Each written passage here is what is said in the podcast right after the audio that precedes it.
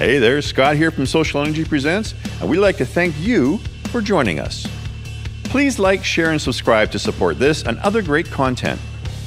We've got a real treat for you with a very special episode featuring one of the music industry's most respected lead guitarists whose indelible work has helped shape the music landscape for millions of fans worldwide for nearly five decades. Our guest today is Keith Scott, a Canadian rock musician best known for his long term association with international music legend Bryan Adams, for whom he's played lead guitar since 1981.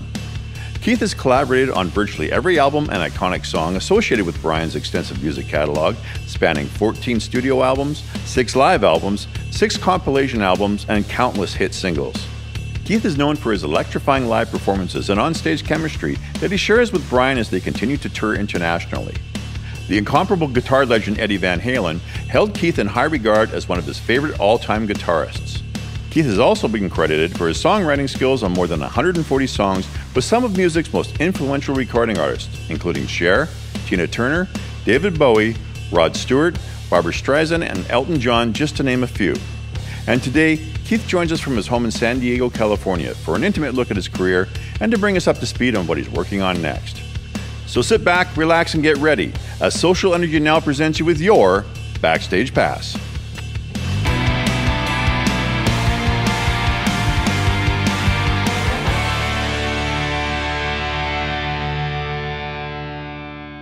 So you're at home right now? Yeah, I go. I actually leave tomorrow for another leg in, in America with Bryan. So Yeah. Where where are you heading? Like East Coast, Uh, West Coast? Uh, Houston. So we just started in the East Coast last trip. It was about two and a half weeks, and my last show was in Tampa. Okay. And then came home for a few days on Thursday, and out I go again. So that's nice. If you hear any peripheral noise, there some guys working on the on the property, uh, doing some landscaping, and there's for some reason there's a Air Force um, or, or uh, Coast Guard helicopter doing training in the valley here. So I'll show you kind of where we are. It's this sort of long valley. I'm inland, uh, inland about two miles, so from the coast. So Like what area is that? it's uh, just north North County, San Diego, which is Encinitas, uh, Surfer's Paradise, whatever you want to call it. So I don't think I've ever been to San Diego. I've been Yeah, all over the, I've been all over yeah. California, but I don't think I've ever hit San Diego. It's about 80, 100 miles south of Los Angeles. So Ah, it's a long story how I got here, but uh, I've been here 15 years. I moved down in July of 208. yeah. Well, well, well tell me, why why did you move there? How did that happen? Uh, no, nothing specific, really. Um, just a bunch of things that kind of appealed to us. Uh, my kids were quite young. My my daughter was six. My son was three, going on four. And uh, I, I just think we started to reevaluate. I, I guess the initial idea came as the year previous, which was 2007.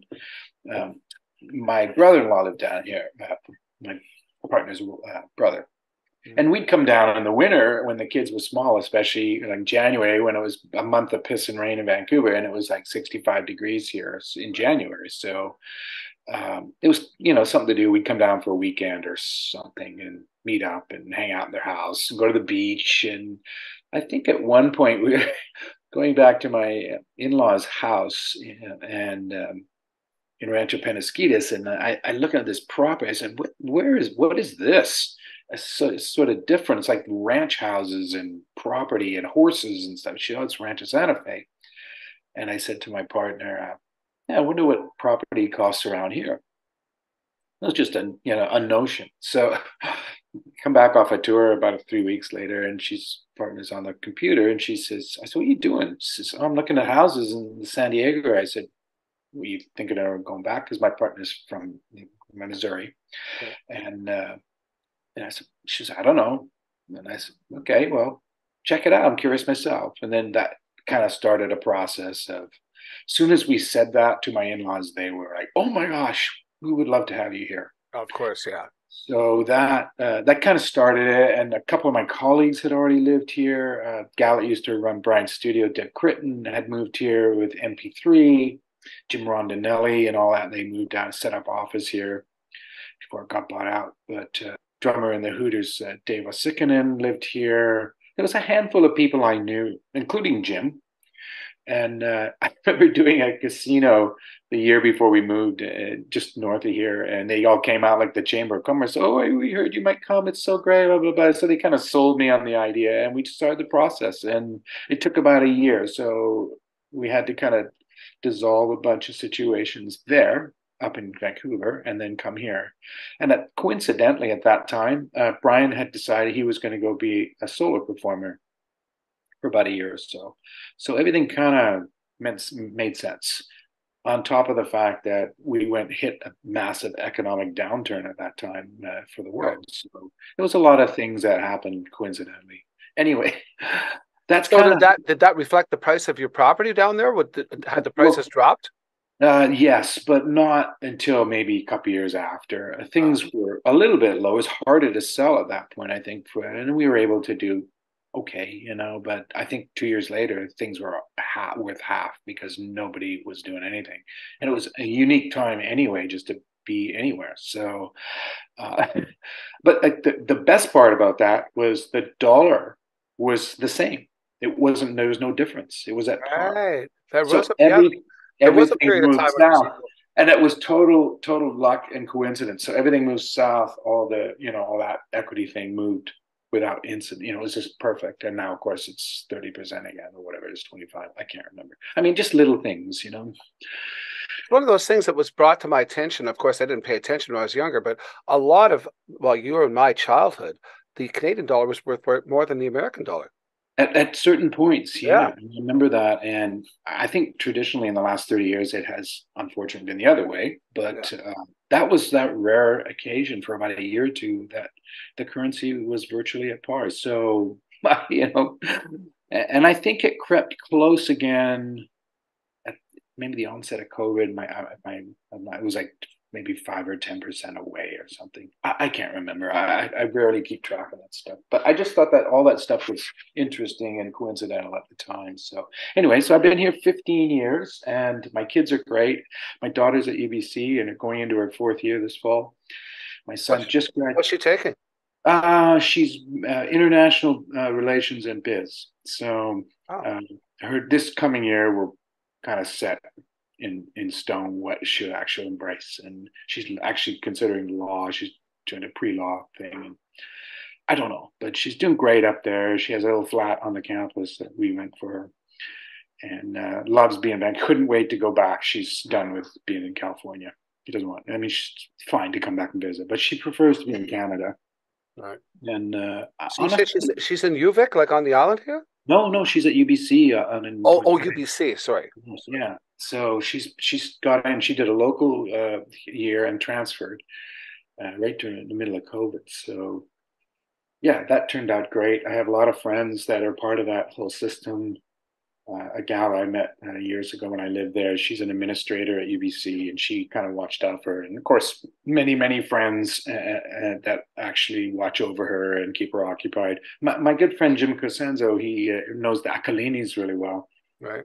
and um, he has this kind of a, rescue program. That he takes kids off the street in East Van, where he's from, and gets them involved in the media and uh, film, and uh, it just it's done an amazing job. It's been his kind of his real purpose in life, and a really incredible human being, and devoted to helping and making the world better. So he's always offering my daughter tickets to things like the hockey games and concerts and stuff like that. And she's, you know, we were really lucky to have these connections, and it's been great. So, and she's thriving. I'm just so proud of her, and my son too, who who's done really well down here. I mean, I, I, kids, I think, have really struggled the last few years emotionally, and uh, there's a lot of uh, stuff underlying with what they've had to, you know, endure the, the lockdown and not seeing people. And you know i mean your formative years that's how you develop relationships and how you learn to interact with you know you, both sides of, of gender wise so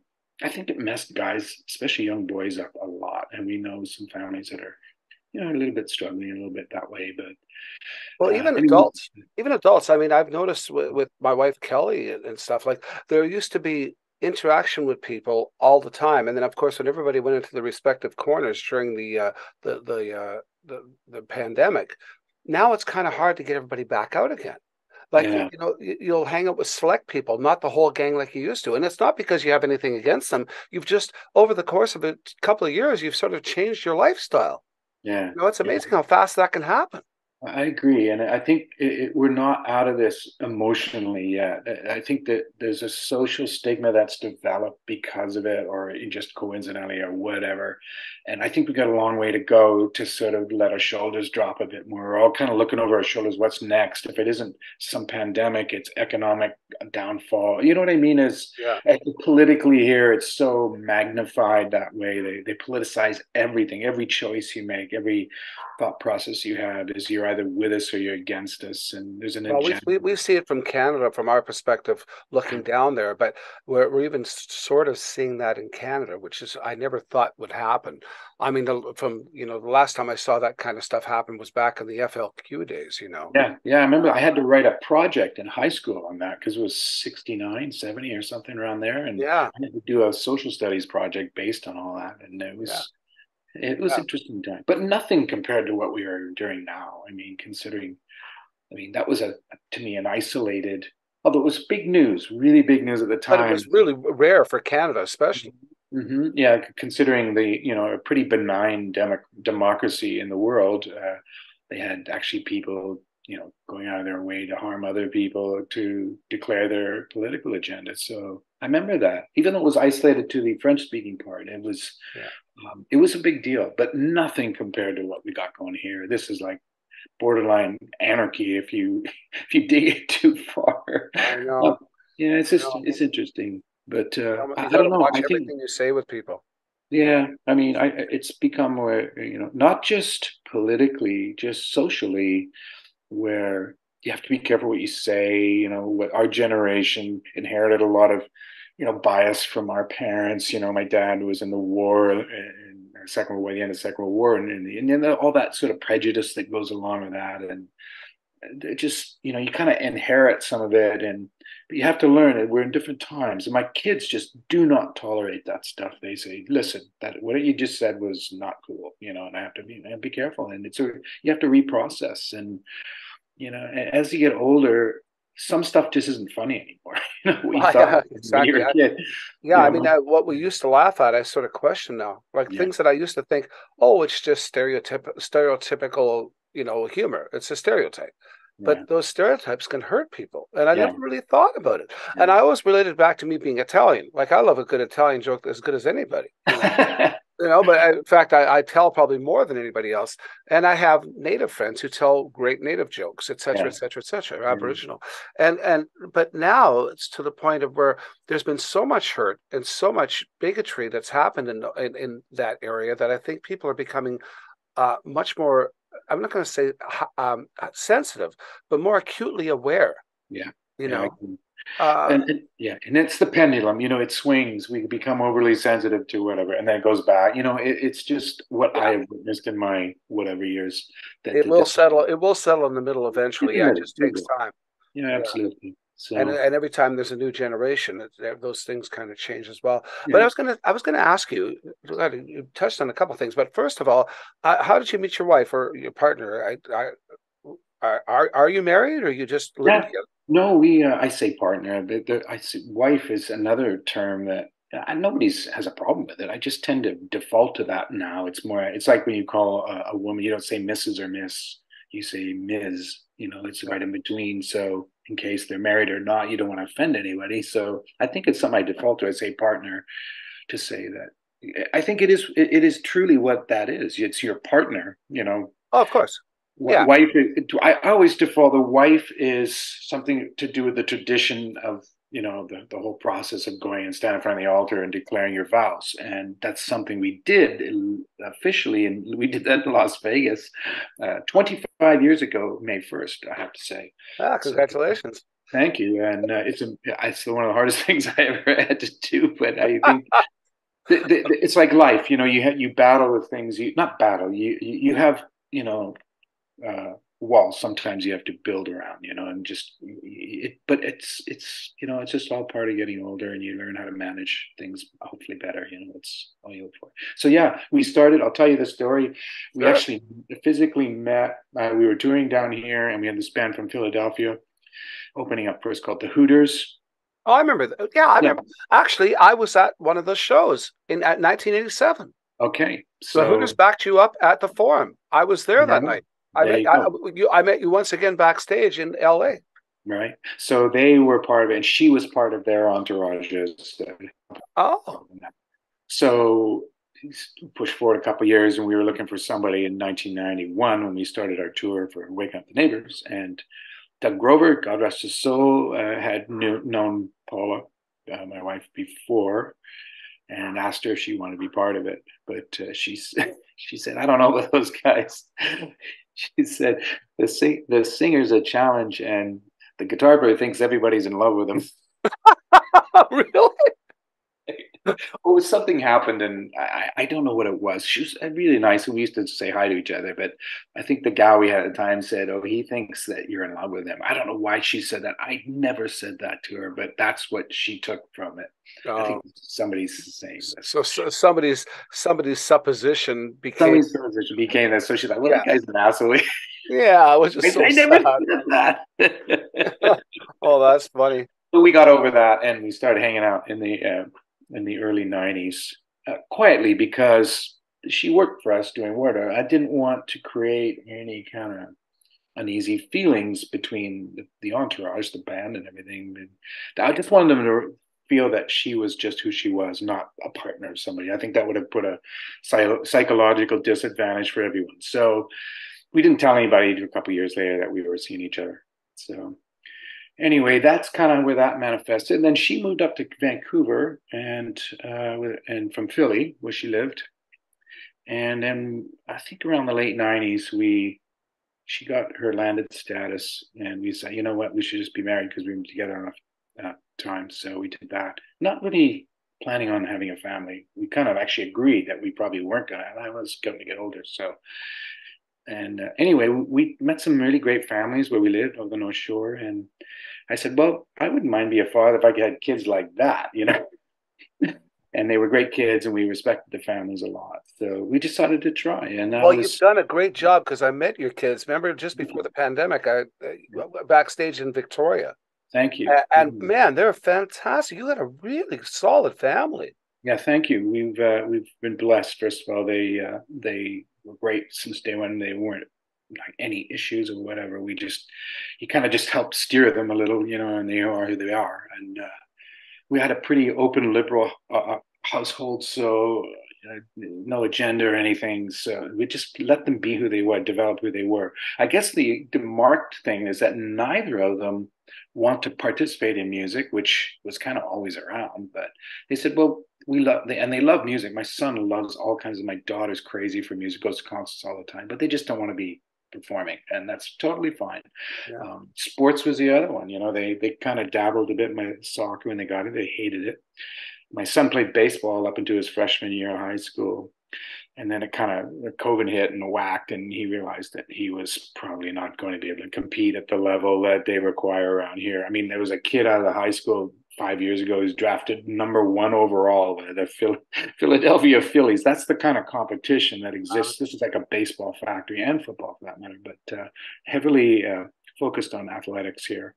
Yeah. And and California, you get to kind of work on your thing all year round because of the Yeah. weather. So yeah, they, they, I, I get it to a point. It's a really big deal here. So, but they they don't really do any kind of real competitive sports, and uh, at which you know I still play hockey for gosh sakes, you know, and uh, Well, you were always a good hockey player. I remember no, I'm watching. not very good. oh, I, well, I remember watching you with with the, uh, the the musicians versus the Sea Fox thing. Yeah. You, you you looked always you looked great on the ice. Like you you actually looked like a hockey player out there. Well, maybe about 40 miles per hour slower, but um, uh, the guy I used to think was great was Mike Sicoli. He was a really good player. So Yeah, yeah, yeah, yeah. I just I just work with him on the weekend. So okay, how's he doing? really, really well. You know, he's still God. I think he's a scratch golfer now. God. Oh Lord, Oh he's, man. he's an actor. He's a singer. He's a he's a hockey player. The man who does it all. Well, I, I always say that Mike Sicoli is a great bunch of guys. you know what? He's always been great to me. I, I just, you know, he's just been really cool to me, and uh, he was funny as hell. And you know, I just, he was great. All of you guys, you, Jeff, him. Now, the only guy that was missing from the band, Shama, was the drummer, and I was wondering uh, what happened with him. And all. Oh, Brian. Well, Brian, yeah. we're talking about Shama right now. For anybody chiming in, it's a band that I was Thank in Thank when you. Keith was playing the circuit up in Vancouver. We were playing the circuit too. That's where we be- became friends. But anyway, so uh, Brian Armstrong, when Shama split up, Brian Armstrong, uh, within about a year and a half, became a life insurance salesman. And boy, did he ever become a life insurance salesman! I mean, I mean, he, I mean, his house isn't a house; it's an estate. you know, oh, he's, he's got the tennis courts, he's got the pool, he's got the putting green, like you know the whole thing. I mean, he's done extremely well. Sadly, he lost his wife two years ago. Um, right. Now there's there's another there's another thing. Neither neither one of them incredibly healthy lifestyle. Everything they watched everything they put in their mouths. Everything. No smoking, drugs, forget it. You know, booze very very very very slightly. Mm-hmm. Uh, and uh, all of a sudden, she was having backaches, and they thought it might be osteoporosis, and it was going on for quite some time. And she went in and got a checkup, and she was stage four lung cancer. Oh, sorry. And she was gone within two and a half months. It was that fast. Anyway, that, that's that's a sad story. But I was um, I was going to say, no, I, I got to spin back here a bit. When um when you um, do you remember when my band Cease and Desist? We played a wedding up at the Vancouver Club uh, in in Vancouver, and uh, we had some somehow you had got in touch with us asking if you could sit in with us. Yeah, and and you played with us that night. Now Paula was there. Was that was that very early in your relationship? Because I'm trying uh, to. Yeah, reasonably so. I think. Yeah, she she'd been living with me, and the person that was getting married was the sister of a very good friend of ours. So um, I think that's where that came from. Boy, you sure you sure proved your ear that night.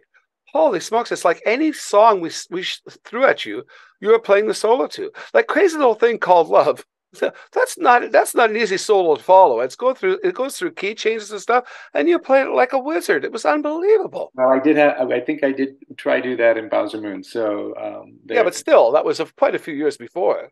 Yeah. Well, I I don't know. Sometimes I, I was just telling this, I think, to Pat Stewart, our drummer now, because right. um, you heard that Mickey Curry has declined to tour and he's rather stay at home, and that's his choice, and I miss him. But um, he were talking about i said you know pat in the old days if i knew i was going out on a, on a, trip with bryan i knew i could get a hold of mick or or mark france or something. And i'd say well you guys playing this weekend? Oh we're playing out at gators. I said oh okay. You want to come sit in? Yeah yeah. And i come by and you guys were so gracious and allowed me to sit in you know mistakes and all playing songs i'd never played before you know um, by by Miss American Pie, things like that that you guys were just blowing uh, routinely, and I would come in and just try to not get in your way. But the point is, I could come out there and play an hour or so every night and get my hands back, you know, just so I could hit the ground running when I hit the tour. And it really was such a great thing, and I, I can't thank you enough for allowing me to do oh, that. Oh, that's really kind of you. That's very sweet. I mean, the honor was totally ours. Of course, we were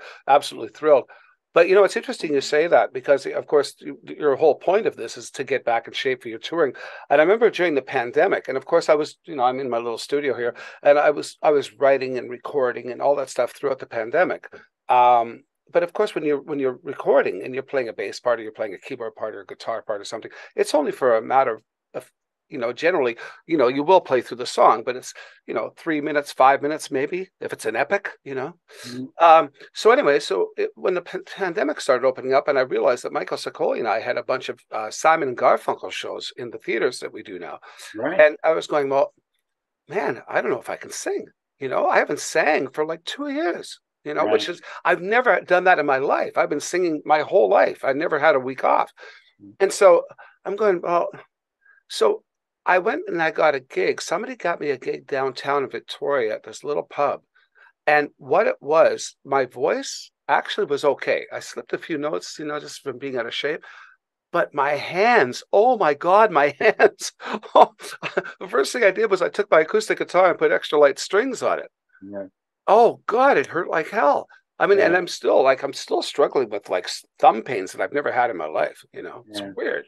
No, I, agree, and it's if you don't uh, if you don't play a lot and you go to try and hit it like a, an energy show, like I'd say, like we've been doing, you really got it really you notice it you know? Not just your fingertips but your muscles and everything. You start to run out of steam to things you know just then i guess that's what scared me about it was when i used to do that in the 80s and i knew that that would happen so i wanted to take care of that hopefully before i went on the tour leg or whatever it was coming in the other thing if i couldn't see you guys I would set up my stereo, whatever, in the basement of the house, and I'd play along to records like three or four records I kind of knew I you know, could play along to, and it would be like two or three hours of playing, mm-hmm. and you're making mistakes, whatever. You're just kind of playing to a record, but you could play it front to back, all the songs. You knew all the changes, and you just play along. And then within the three four days, you felt like you had something going, and then you could go and not feel uncomfortable when you were back. So. Well, Jeff, Jeff Neal, you mentioned earlier from Shama once again. Yeah, yeah. Now he's with Streetheart, but he, he's the king of discipline. Even now, like a day before they leave on a tour, or if they're doing even just two or three dates, whatever, he's in it. He's got a mirror set up, and he does his complete their their complete show from beginning to end twice in front of a mirror. Wow, that's dedication. he's just he's so disciplined. It's unbelievable. He's always been that way, though. Well, that lucky for him that he can look in the mirror and say, "I'm looking pretty good." I, I look in the mirror and I go, "I don't want to look at that guy. Forget it." I'll rather suffer. I'll I, suffer when I get there. I, I, think you're doing all right, buddy. Um, I hope I hope he's doing well. I haven't talked to him for a long time. Yeah, he lives in Winnipeg now. Oh, you kidding? And as a matter of fact, I mean, I, I don't know if I should say this, but uh, he's going to get married. Wow! Congratulations. Yeah, yeah, yeah. So they're getting him and his uh, girlfriend Renata. Uh, yeah, so he, he moved there, and he's uh, and they moved in together and now uh, he's actually getting married. So yeah he's really happy. It was really hard move for him to move out of vancouver but it, it just became increasingly i think uh, I mean, I shouldn't speak for him, but I think it was becoming increasingly, increasingly obvious that Vancouver offered less and less to him, and right. And it was probably better for him to move to Winnipeg, which is basically where Streetheart is based out of, and it just made more sense, you know. Uh, please give him my regards if you do speak to oh, him. Oh, I will. I'll be talking to him tomorrow, so I certainly will. Okay. But um, what was I going to say? Uh, yeah, so you were talking about Michael Sicoli uh, being a funny guy. Uh, you know, I, have I've been recently uh, uh, Casey Boyle from your band Bowser Moon um, he's he's been we've been in touch quite a while, and I remember his his whole thing back like when you were in Bowser Moon. His because he's such a funny guy, he's incredibly right. witty and just like off the wall funny. And his yeah. whole thing was to try to get you on stage where you couldn't play. He was oh, always he, trying to make you laugh so hard that you couldn't even play the guitar. That was his goal every night. He he succeeded in every way fashionable. The other person in my life who is neck to neck with him is Jann Arden, who I've oh. been blessed oh, to work with in the last 10, 15 years. And uh, I, I'm telling you, it was like, oh my gosh, it's Casey wearing a wig. You know, I mean, she was absolutely has and is absolutely hysterical. Uh, in the same capacity. She mimics people. She has a million jokes. I mean, I first started working with her at like 2009 or 10, and she said, "You laugh at everything I do." I said, "You are so freaking funny." I mean, I you you and she called she called me Giggles McSquiggles after a while because I just laughed at everything. And everybody else in the band had heard the jokes a billion times. They didn't laugh, they didn't respond. But I'm just dying in the corner because I love that kind of stuff. And right. anyway, she was absolutely as funny as as Casey, if not more. So I remember amazing. there was a there was a late uh, a late night um, radio show that I used to listen to years ago, back when I had a house gig at the Roxy, and I listened to it coming home from work. And that night, it was just after Shannon had uh, released the album that had "Insensitive" on it, which okay. is what what a song! Oh my god! Mm-hmm. But anyway, so and she was on the radio talking to this interviewer late night and i was going oh my god this girl is absolutely freaking hilarious i mean and then i saw her on tv and she's doing a whole routine where she's imitating her mother and it was like and it was just dead on you know, that sort of prairie midwestern accent that you know people have and oh just incredible she's really really funny very talented my god and uh, I she busted me down on stage a few nights that we together. I did like three records and three tours with her. Thank you to Bob Rock who was kind enough to involve me and all that as far as the recordings. And We had a great time and um, so I had three tours, and everyone had these moments where, oh, just ridiculous. Not only is she, I mean, you hear her sing her heartfelt songs, and they're so deep and and meaningful, and and then she turns around and tells you the the crassiest joke you've ever heard in your life, and I just think that that is a person with massive, massive ability, you know, and sensitivity, and she's really something, you know, a, a true Canadian legend without a doubt. Yeah, I agree. Yeah, uh, I, speaking about working on albums, I, I just uh, saw that uh, Paul Rodgers has a new solo album and you play guitar on it. I did a bit, yeah. I again, yeah. Bob invited me last September, and I, and I came from the end of a trip in Ontario, Bryan, and went straight to Vancouver and sat in the studio, and we cranked out a bunch of bits for uh, maybe half a dozen songs, I think and it was sounding great. I mean, just the whole thing. As you know, we're all fans, and we sang those songs uh, in the clubs, mm-hmm. and to hear the voice coming back to the speakers, and he's sitting right next to you, and it's like okay dig in because you're so distracted by the sound of his voice and everything and the beautiful golden pipes you know it, it was really fun and we had a great time. It was just a couple of days of throwing some licks down and things and it was good. But i think ray roper did and some people in penticton did a lot of the background so yeah, well, Ray Roper did a lot of the uh, uh, tracking at his, his, studio in Summerland, I think it is. Mm-hmm. Ray Roper got involved, and I believe Ray is now going to be his touring guitarist, which is a great, great thing for Ray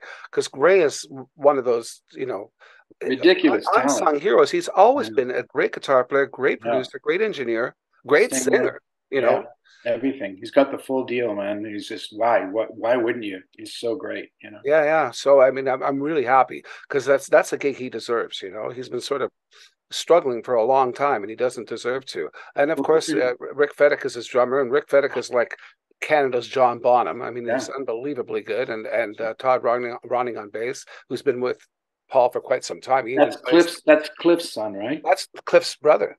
Brother. Okay. Yeah and um, and uh, he's uh, another hockey reference. but anyway, so uh, uh, yeah, no, and uh, Cliff even play or Cliff Todd even plays with uh, with uh, Bad Company. So right. yeah, so he's been, he's been alongside Paul. As a matter of fact, I think the, the, the single that just came out was written. I think it was written by Spud, well Rick Fedyk, and wow. and uh, Todd, and then and then Paul came in and finished it up with them. So it's they're they're pretty proud of it, you know. So so has Bad Company reunited for any reason in the last 10, 15, 20 years? I I, I, I they they've been touring with doing these shows with with Bad Company, but um I, I and I know that Todd is playing bass with Bad Company now, but but I don't I don't know how much they actually do, you know. I know that they, I, I, it's hard to say. Uh, uh um, back a few years, uh, I'm going to say it probably 2011. We when we had uh, Bachman and Turner together, not just Randy Bachman, but with mm-hmm. Fred came back and we called it Bachman and Turner because we couldn't use the BTO thing because that was a you know litigation. so, uh, but anyway, but we toured with Paul Rodgers quite a few dates, and it'd be like it'd be like one of those flip a coin: who's going to open tonight and who's going to close. We didn't neither band cared, you know. But it was fun and it was great. And what was magical about his voice was every night he would sing the song slightly different, and every night it was just as magical as the original, you know. He's just got the phrasing of like yeah. the guy's just unbelievable. It just pops out of him, you know. I know I asked him in, in the studio, Bob ducked out and he's just him and I. And I said, So can I ask you some questions? yeah, of course. You know, I said, Who did you, who did, how did you learn? Who, who did you listen to to get who you do, do what you do? And he said, Oh gosh, Motown. Sam Cooke. This that was right out, you know, out of the box. You know, that, those are the singers she listened yeah. to. So, and I, I, I, get it, but I just want to hear him say it, you know. And they started telling me stories about when he was a kid growing up in Middlesbrough, I think he's from, in up north, and uh, he's saying, you know, we were little kids, we'd go watch these guys. We went to this club, we couldn't get in, but we watched these limos pull up, and one guy gets out, and, it's Noel Redding. Next limo pulls up, it's Mitch Mitchell, and then Jimi Hendrix, and they just walked in the club and played and went. That was it. But he had these amazing stories about growing up, and he's right in the middle of all of that. You know, late '60s yeah. Um, thing that was going on in England. So. Yeah, quite a magical time there, boy. Holy smokes. Well, Vancouver had that period of time in the late 80s where no, every, even... every major band was coming up to Vancouver to record. I know you're you're from the prairies originally, right? Or no, you're from no, Sault Ste. Marie. Marie. Sorry, uh, uh, but in the late 67, 68, I was 13, 14, you know, impressionable young teenager, and the whole you know West Coast, uh, you know, the almost like the San Francisco thing was going on in Vancouver, the Easter Be-Ins in Stanley Park, going down there on it was just that whole thing was right right there the whole social and cultural sort of movement moving forward and I, don't know i mean i feel blessed to be a part of that i consider it a golden era for thought not just music you know so uh, i'm feeling like you know pretty lucky to be uh, uh, growing up in that time period the beatles of course the the guys from outer space that changed the world, even the four yeah. guys. So the the uh, uh, it's interesting because I learned all of that stuff by proxy after I moved to Vancouver. I learned a lot of mm. stuff, you know, working with Rock and Norton and John Hall and all that stuff. And so I learned I learned about the Seeds of Time, and I heard those old records. Of course, they didn't mean as much to me because I was hearing them way like decades later. You know, yeah. at the time it was magical to have a hometown band have songs on the radio. Um, but and that stuff never seemed to cross the mountains, you know, or even the prairies. Like there'd be eh, bands that were huge out of Toronto and Southern Ontario and Sault Ste. Marie played all over the radio as big as anybody, but yet they probably didn't get any further than Winnipeg. You know. So, what, give me an example. What bands were huge? Um, well, there's bands called Pepper Tree, a band called Major Hoople's Boarding House. Um, there was a band called Wednesday, which was essentially a cover band, but they did release uh, the odd single and stuff that did really well on the radio. Um, let's see, James Leroy, but James Leroy did okay. He had a song called "A Touch of Magic" that I think it went right across Canada. Just a touch of magic in her eyes. I don't know if you remember that one, but, uh, but sounds seventies to me. yeah, it certainly is. Yeah, he, he his songs. He's a great songwriter, but his songs always had the same little trick in them, you know. But but yeah. he became he became somewhat of a mentor to me, and and uh, actually he was. Uh, he was thrilled when me and Michael, because what happened was he he was from Ottawa. We moved to Sault Ste. Marie, uh, a, a rumor has it he met a girl in Sault Ste. Marie and decided to retire from music for the time being and took over the uh, management of a place called the Sawmill Lounge in the Water Tower Inn in in in Sault Ste. Marie, and then would um, do the nighttime show on CKCY radio at a time. So he'd get me and Mike down there, and we'd and we'd sit with him all night, and he'd tell us road stories, you know. And of course, and when Jeff came back, uh, Jeff had come back to ask Michael and I to join this new band because him and Brian were already out on the road, and so he was thrilled that we were going out and playing. He said, "All right, you're gonna you're gonna play you're gonna play a place called the Sahara Nights," and he's telling us all about it. it was it was just great, and uh, sadly he he passed away. But um, but as a matter of fact, it was interesting because Shamma got what our very first leg up. Uh, where we backed up Trooper when Trooper were at their zenith. They just released the uh, their greatest hits album, Mm-hmm. And um, we were, it was the very, very first day of that tour. And I was backstage and everybody was tossing a frisbee around while the crew was setting up in this arena. And so, and Ray McGuire walked in. He says, Do you know James Leroy? I said, Yeah. He said, he, said, he just died. I went, What? Oh. The very first day. And that's that's one thing I would have loved to have told him, hey man, I'm playing the big stage, you know. you know, it's it's so it's kind of weird in a way, you know, yeah. that it happened that when did you move out of Soo to come to the prairies? How old? Uh, well, okay, whose interview is this? I was going to say so. But no, what happened was uh, Jeff, uh, Brian Armstrong had left first because he had graduated grade 12. He went on the road. Uh, he came back a few months later and got Jeff, who, was, who had graduated. And Jeff joined that band with Brian. Uh, Jeff came back about nine months later, I'm going to say, uh, during spring break, maybe six months later, and grabbed Michael and I and brought us to a place called Suriano's restaurant in Sault Ste. Marie, which is where the musicians all gathered. And he says, "Look," he says, I, "I'm not. I, I, I think I want to make a super band, and you guys got, got to be part of it." So he's, you know, and Michael and I played together. We did some bar work and stuff in Sault Ste. Marie, but I'd never played with Jeff. Well, maybe one night, uh, just a casual. I'd never played with Brian, so it was a real crapshoot. And so the whole thing was, um, so that was in March or April. And so I got a job in a music store and saved up all my money so I could pay for my plane ticket to Vancouver and have good gear. So I shipped up all my gear just before Christmas and uh, landed in Vancouver on January 2nd of 1976. Wow. Yeah, my dad let me quit high school. That's amazing. Um, I don't I don't even have my grade 10.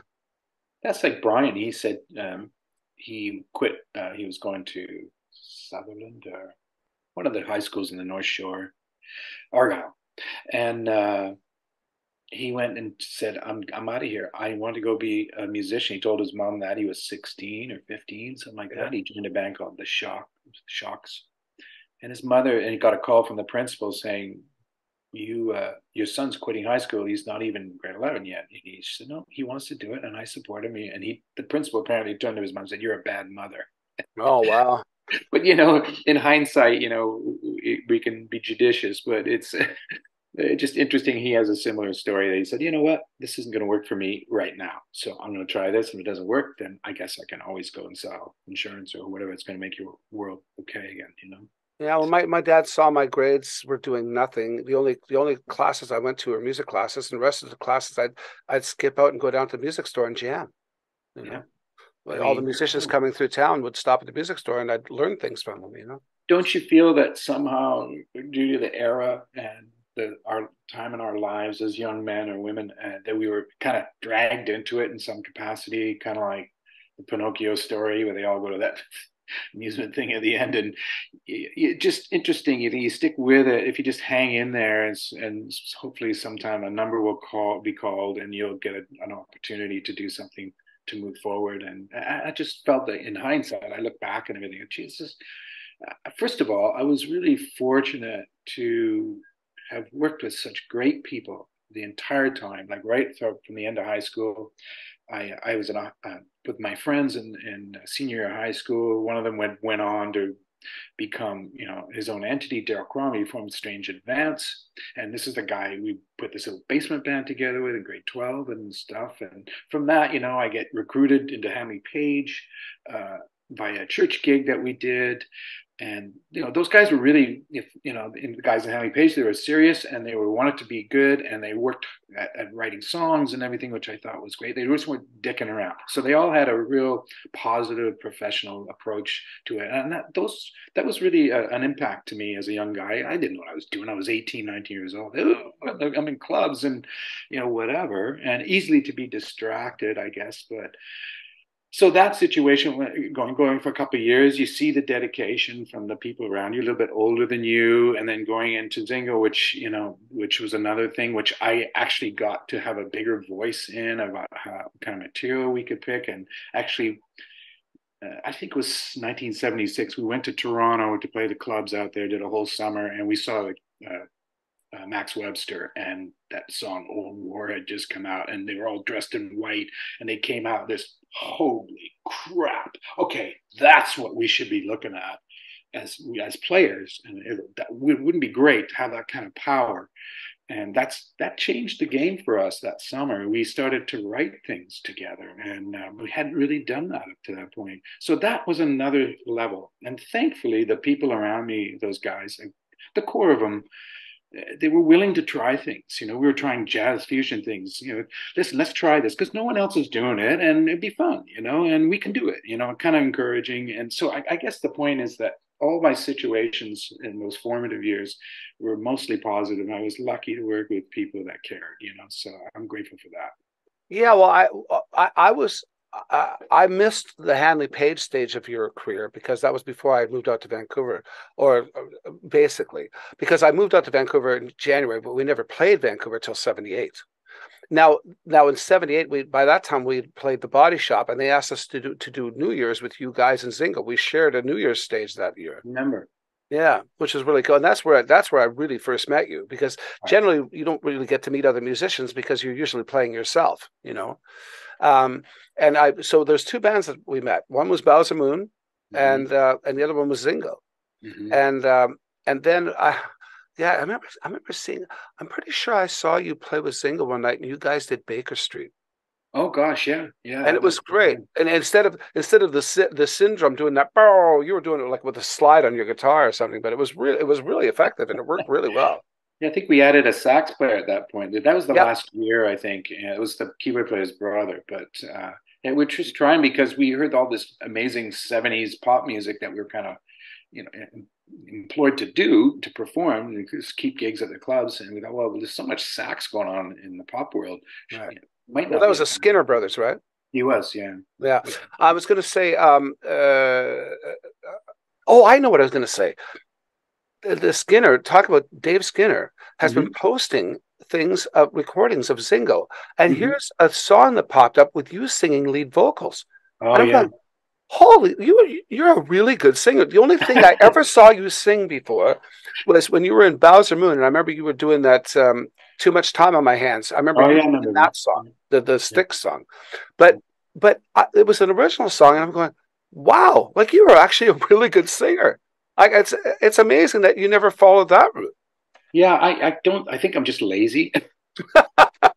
and I've always worked with pretty good singers. Well, as soon as I got with Bryan, I was okay, case closed. But he's always been great, supportive of me, and encouraged me to try. And I think I just always defaulted to the guitar. I felt most comfortable with that, and I mean, I still sing stuff at sound checks all the time. Nobody else knows the song, so if it's within my range, I think that's where I struggle. I'm trying to remember the lyrics, or like, and then you just foul up. But I think that's the key. If you can remember the words, you'll you'll fall into the memory, uh, the melody. Sorry. Uh, yeah, I'm I'm really lucky with remembering lyrics. Actually, Michael Sicoli and I both have that gift. We can sort of we we're, we really we're quick at memorizing songs, and once we know a song, we know it for life. You know. So yeah, we've got, we've got quite an arsenal of songs together. If anything, you mentioning that, I mean, thank you for saying that. And I wished I'd pursued it more in some capacity. I just think it broadens you. You know, singing and playing together is the ultimate to me. If you can play piano or guitar and sing, I mean, what more do you need? You can go to your end, entertaining yourself, which is yeah. what I do. I'll try to sing through changes, remember as I can of any song, and typically for Bryan, because he's such a hit big fan, is Beatles stuff. And if we can go through he'll just pick start playing chords to some you know early Beatles song and it's like oh my gosh okay sound it out in your head and you just you know and they're so incredibly deep melodies uh, for me and have such impact. Uh, I think melody is the key uh, in, in any capacity it doesn't matter whether it's classical music jazz or anything if you can be clever and uh, interesting with melody I, I think that is a real. Yeah. And they were they were certainly the kings of that. You know, Lennon, McCartney, and Harrison. They were just incredible with that stuff. And I guess that's why I shy away from more the shredding things today because I'd rather do something simple that people might remember. You know, and and in Bryan's case, that was kind of required. You know, he he would write a lot of solo things that I would something I'd just play on the record, or he would play, and they were they had way more meaning and context. So, well, look at I, the solo. Well, bringing back the Beatles, look at the solo of something.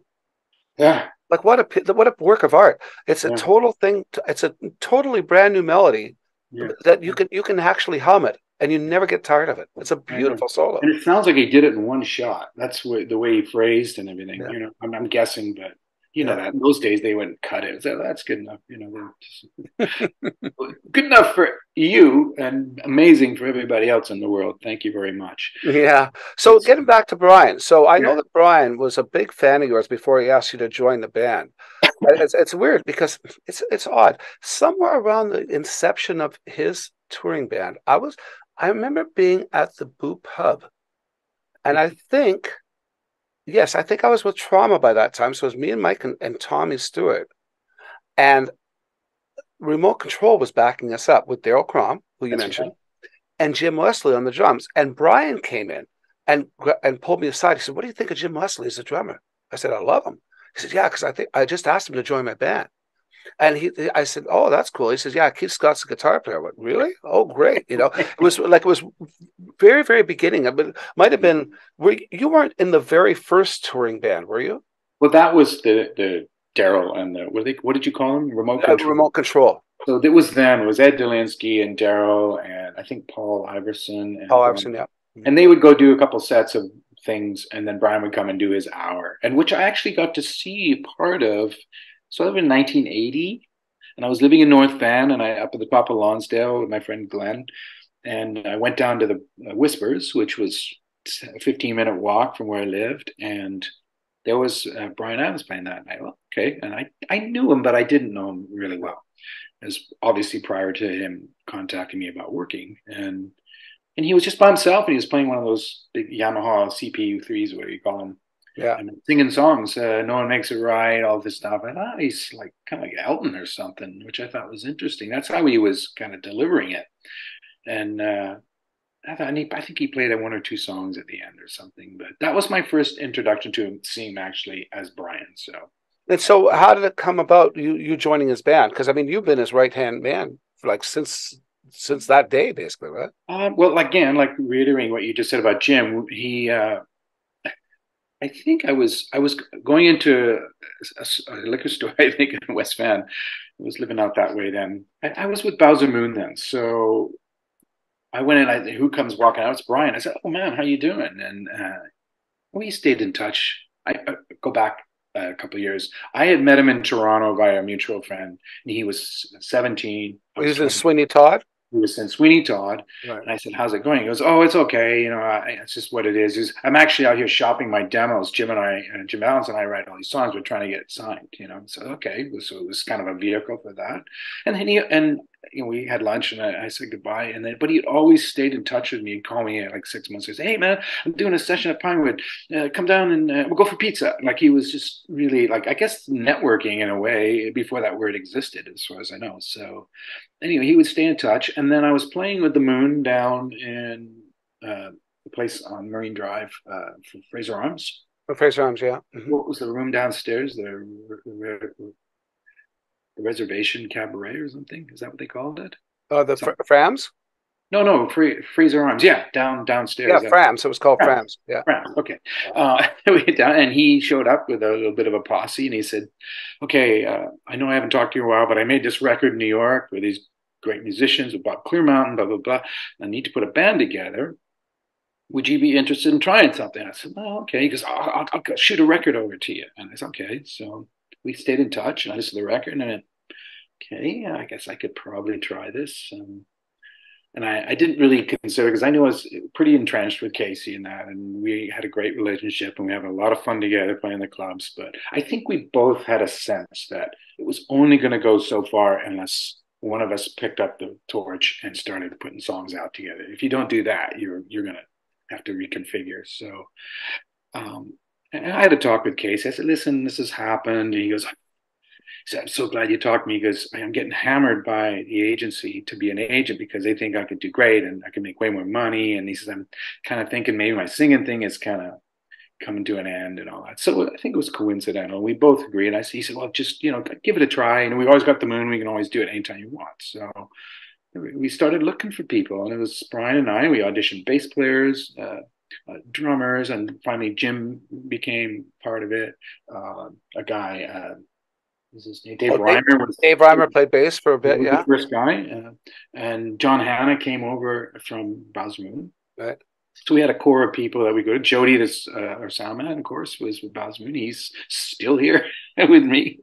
Forty-two. I, I heard later. that Jody retired. He just did, but uh, our guy, we, Bryan hired a guy from Germany who's uh, uh, uh, tied into this really big band called Toten Hosen, which is like this heavy band. So um, he had to go do some commitments for that. This so Jody came back for this last leg, which was oh, great cool. we go back a long way, and I, yeah, I couldn't stand not having him around. So yeah, so he's he's been filling in.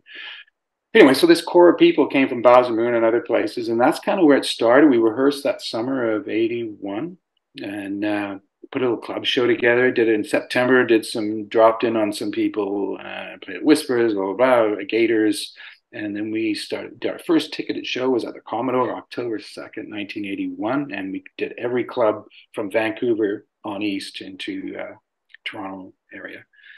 And uh, yeah, it was kind of humble beginnings. So you walk into a club in Thunder Bay and there's eight people and it's like a kiss chance down the lonely night. Nobody knows what you're doing. But, you know, I have to hand it to Bryan because he was on the phone. I room with him and he was on the phone every day in the next city talking to the program directors and the station managers saying how come you're not playing my record man? It's gonna it's moving up. It's, you know he was really a great salesperson for his own work and yeah, he never stopped. He never gave up. I heard a, kept... I heard a story about bryan. I, maybe you can confirm this or not. Um, that he, when he was in sweeney todd he networked so well that he would meet all any record person, any any record store person, yeah. any record executive person, any A and R guy, whatever, and he'd talk to them and find out things like their kids, how old, wife, mm-hmm. all that stuff, and write it all down. Yeah. And and kept a, a, diary of that. So when he was pushing his own records, he'd phone up, Hey, how's it going? Hey, how's Jane doing? Oh, great. And how's little Billy? He must be mm-hmm. about eight years old now, huh? that, that, like at, that wouldn't surprise me. That seems like something he would do, right? Yeah, no, he's a memory like a steel trap. He remembers what I did in like 1983 backstage and like you know Dusseldorf. I don't know what shoes I was wearing. I, I can't remember, but you know he's great. He's he's got a terrific memory that way, and uh, know, but that that's kind of the humble beginnings of it, and it just you know we just kept working at it, and him and Jim, you know, right place, right time. Uh, I just saw Jim in New York. We, we played uh, there a few weeks back at Madison Square Garden, and he came, and he's kind of retired now. But uh, yeah, I know. I, I, I, last time I was with Jim actually was in London, in England. Michael and I went over and did our our Billy and Elton show. we, we have lots of shows we do together. Awesome, you do that. So we went, and it was funny because a friend of mine uh, who lives in England, he says it's weird you're playing here. He says I just saw Elton play here himself last year. and we're playing we were playing a big corporate party, right? So it was quite funny.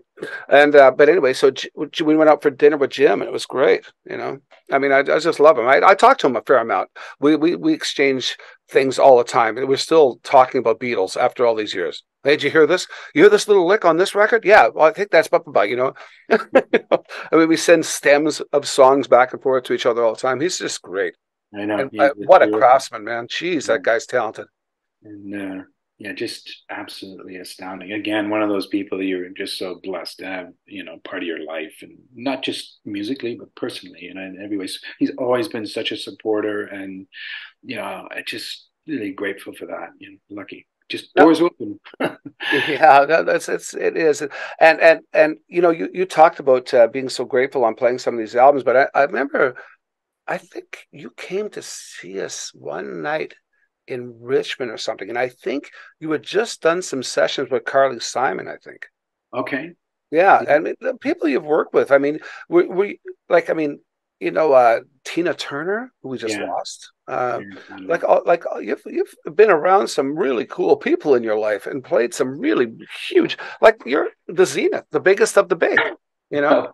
Well I, I, think again it's the associations um, you know with bryan and bob clearmountain and you know bob rock of course in the last 20 30 years has just been so great to me. And come on come on you got to come and do this you know it's okay. And i'm i will never say no to that guy or any of them because not just because you feel like you owe but it's the experience is always so positive and we have a great time. We catch up and you know talk about things we like and don't like or whatever you know and we have families and it's just everything about it. it's your community your real community your life community. So yeah. again being part of all that stuff in the 80s uh, tina turner my wife worked for tina turner and elton actually uh, in the same capacity for a couple quite a bit. So the news what did she what did she do with that was wardrobe yeah. So that's how we met um, but she worked for Tina in the same capacity, and she was tour managing the band for a little bit before it became a little bit too too much. She said, "I think I'm done." That was like late '90s. So,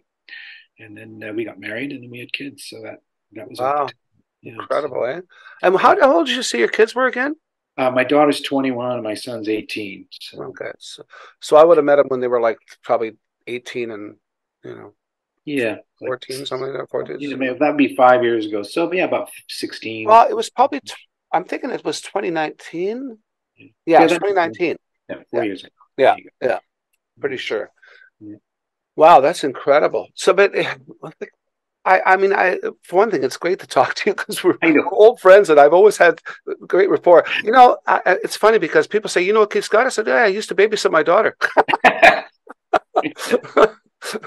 I mean, there was a period of time we actually did. I mean, I, I mean, because you, you, were you were dating somebody who was friends with my wife, and yeah, yeah. I just remember uh, you had kids much earlier than I did. So you obviously did the smart thing because that's, I think, in hindsight, that's probably what you should do. Do it earlier. Well, you know, I, here's the flip side of that. It, it, there's a book called. Like, I'm no, I'm in no way religious, but I did read this book that I thought was interesting. It's a trilogy called Conversations with God, mm-hmm. and in, the God character in book number three says children were never meant to be raised by their parents. They were meant to be raised by the grandparents. The parents are still trying to figure it out. Right. And and you know, really, I shouldn't have had kids. Well, Carolyn, I adopted. I mean, I adopted.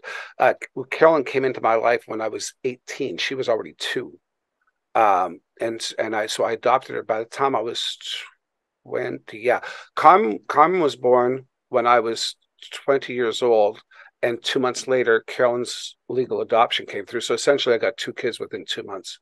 Because um, she Carolyn started kindergarten as Carolyn Houston, and after Christmas, she became Carolyn Della Vicenza. So, okay.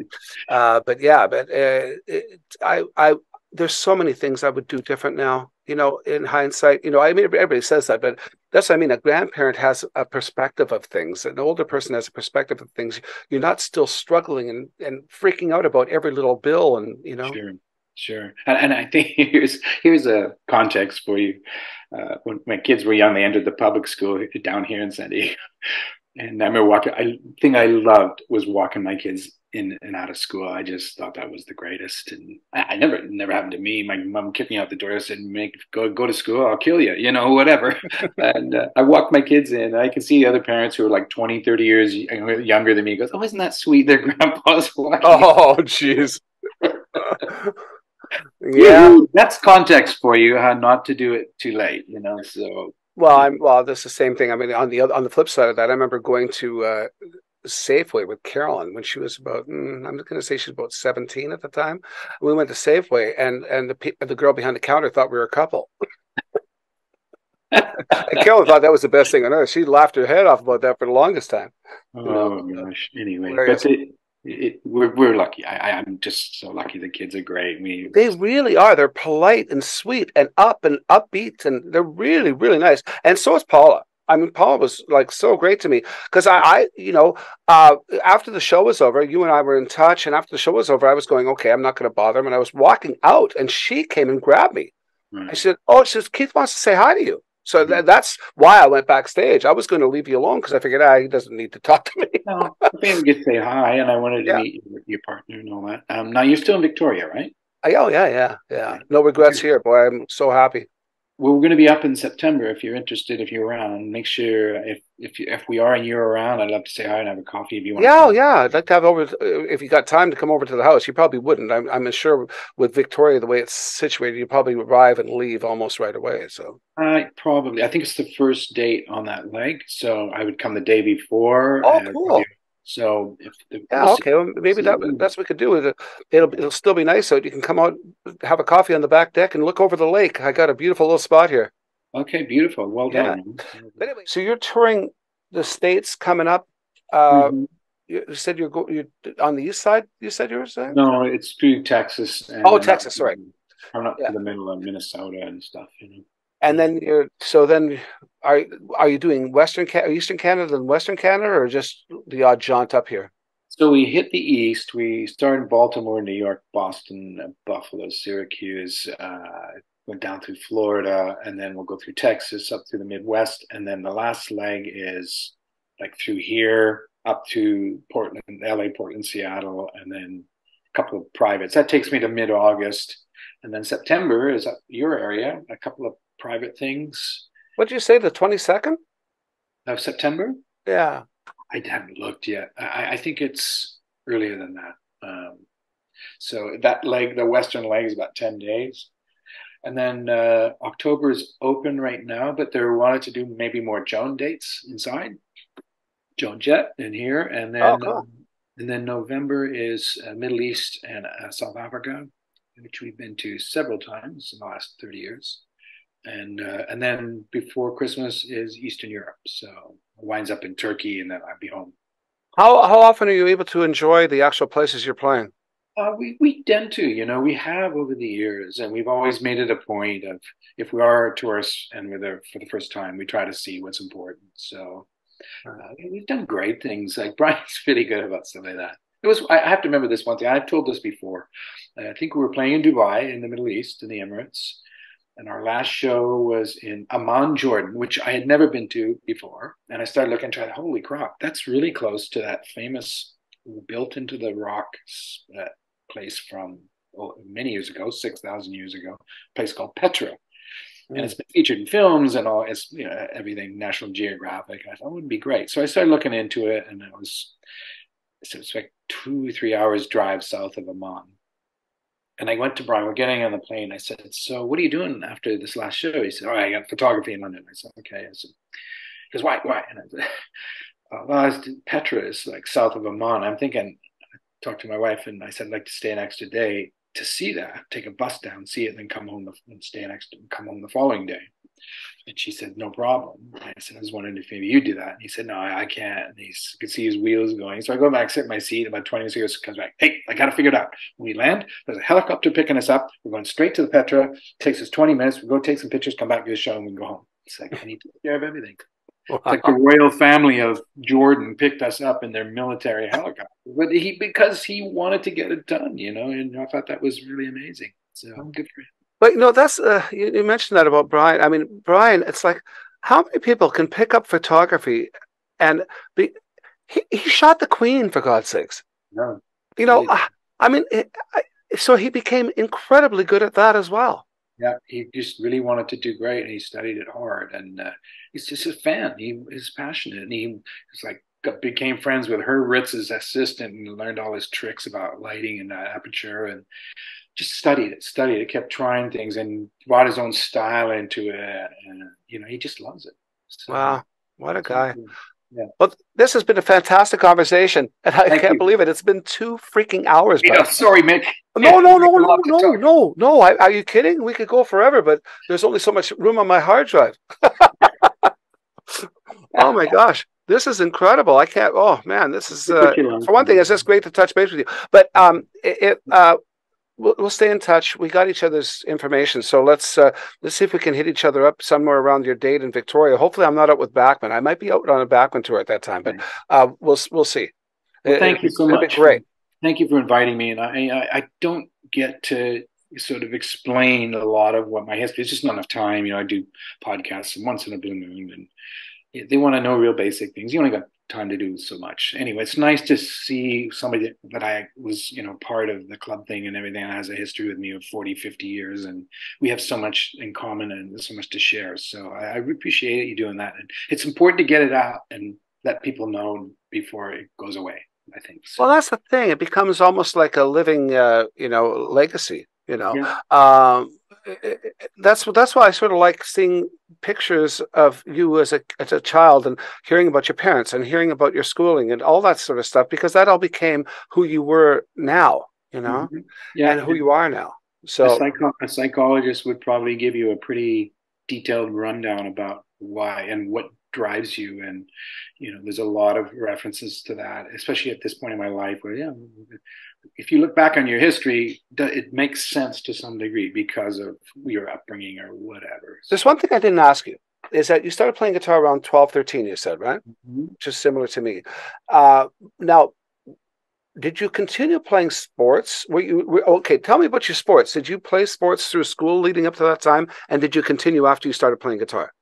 Yeah, I mean, I played, you know, like most kids in a community level. You know, it wasn't serious like the way they have here. My son's baseball, and they're doing you know, professional camps, and they're going on these paid trips to you know, it's like a costs a fortune, you know, and it's so intense. And they're ex pro. I'm getting on and on and on. And hockey is no different up there. You got to know the right people and get in the right programs. That's why you see so many kids that are sons of players because they know what it took to get to that level. And you have to have the right direction, you know, as a young person. So, which is why you don't see. That's why you don't see so many ethnic people playing in the hockey in hockey. It's not their inability. It's the fact that there just wasn't the money. The amount of money it takes to get a kid through hockey is mm. ridiculous. I know, and never mind the equipment, just the actual the training at what it costs. So anyway, I, I think it's there's some of that, you know. I, but my sport thing was always a real casual community level. I played high, uh, not community football. I was 15, 16, and a guy went to school with. Uh, he went on to become a college player. He played for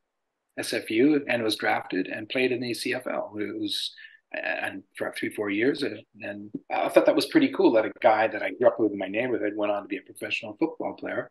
Right. So there was a chance that you may have made it your profession, but pretty slim. You have to be have all the right pieces in place physically and mentally and all that and, and everything else. So, but no, my, all my sports was community level. I played a little bit of hockey until I was 13 or so. And then as soon as music came in, a lot of the sports kind of went on the back burner and uh, I started getting to music, music more. And that was until my early mid twenties, and I started trying to skate again. And I met up with people and go play at four rinks or eight rinks or whatever you want to call it. Yeah, four rinks was where everybody went. Yeah, because you yeah. could get ice time after the clubs closed.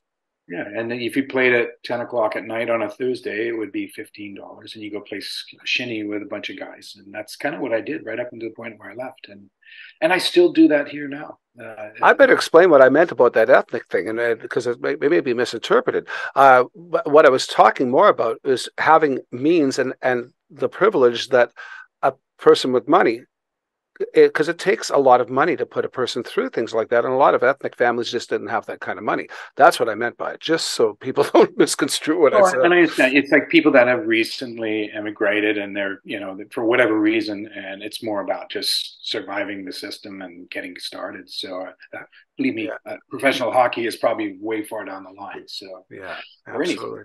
So anyway, that that's kind of the sports. I, I kind of gave it up and then kind of got back into it. And so I was playing soccer. I was playing I played touch football in this lower mainland league in, uh, around 80, early 80s with my brother. And uh, I think I helped trash knees a little bit. But I, it was, I, I, always enjoyed physical activity. And, you know, and I look at pictures of myself, I should have been a gym teacher or something, you know, but. Uh, which, which brings us to this thing. You guys were playing at the paddock in Regina. We were playing at the Sahara Night with Shama. You guys were there with Bowser Moon, and we had a baseball tournament. Remember that? Don't. Oh my gosh! And you, you bastards, you brought in a ringer for a pitcher. The guy, the guy actually played league baseball. oh but I think we won by one run because we we recruited whatever people were coming out to the club, which were mostly drunks.